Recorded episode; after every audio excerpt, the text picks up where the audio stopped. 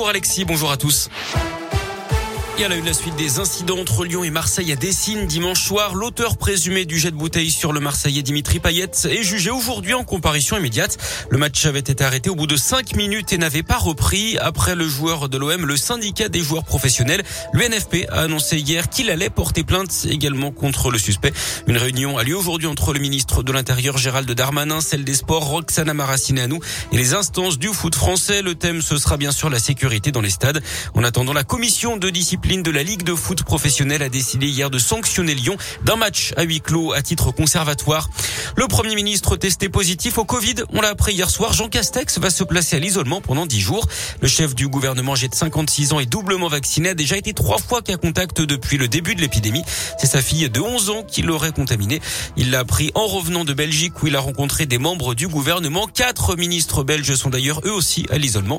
Emmanuel Macron, mais aussi le ministre de l'économie Bruno Le Maire ou la ministre de la Culture, Roselyne Bachelot, avait également contracté le virus ces derniers mois. En parlant de l'épidémie, le Conseil scientifique a fait part de ses préconisations concernant la cinquième vague, avec notamment la possibilité d'étendre la troisième dose de rappel à tous les adultes six mois après la vaccination. Cette dose sera nécessaire aux plus de 65 ans et aux personnes fragiles pour prolonger leur passe sanitaire à partir du 15 décembre. Mais la date pourrait être avancée dès le milieu de la semaine prochaine. Ça pourrait être annoncé en Conseil de défense demain. Jean-Pierre Pernaud, à nouveau malade, l'ancien présentateur du JT de 13h sur TF1 a révélé souffrir d'un cancer du poumon. Il suit un traitement actuellement. Le journaliste âgé de 71 ans avait déjà eu un cancer de la prostate qu'il avait guéri en 2018.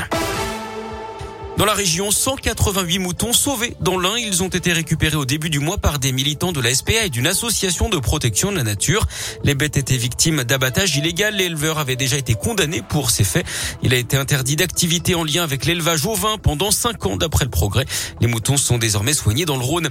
Les suites de l'affaire de l'adolescente traumatisée après avoir regardé un film d'horreur en classe dans le Rhône en 2019. Les parents de cet élève de quatrième demandaient une indemnisation à hauteur de 11 000 euros. Ils ont finalement été déboutés par la justice d'après le progrès.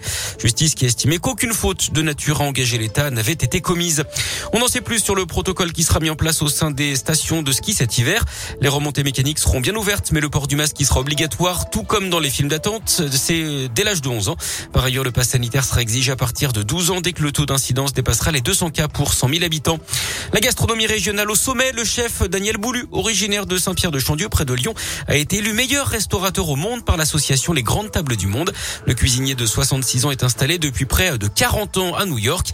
Il a également des restaurants au Canada, à Dubaï, à Singapour et aux Bahamas. Et puis un mot de foot avec la cinquième journée de la phase de poule de Ligue des Champions. Ce soir, Lille reçoit Salzbourg à 21h.